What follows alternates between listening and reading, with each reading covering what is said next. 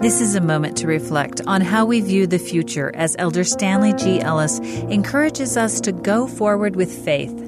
The question, do we trust Him, may be better stated, do we have the faith to trust Him? Do we have the sufficient faith to trust that He will visit us in our afflictions, that He will contend with those that contend with us, that He will consecrate our afflictions for our gain? Will we exercise the faith necessary to keep His commandments so that He can bless us both temporally and spiritually? And will we continue faithful to the end so that He can receive us into His presence?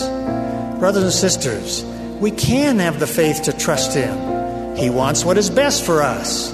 He will answer our prayers. He will keep His promises. He has the power to keep those promises. He knows everything. And most importantly, He knows what is best. Our world today is difficult. We have rampant evil, corruption in every nation, terrorism reaching even safe places, unemployment, disease, natural disasters, civil wars, despotic leaders, and so on. What should we do? Do we flee or fight? Which is right? Either choice can be dangerous.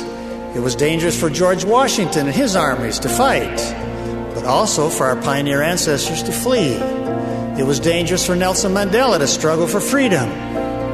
It has been said that for evil to prevail, it is only necessary for good people to do nothing. And whatever we do, we should not decide nor act out of a spirit of fear.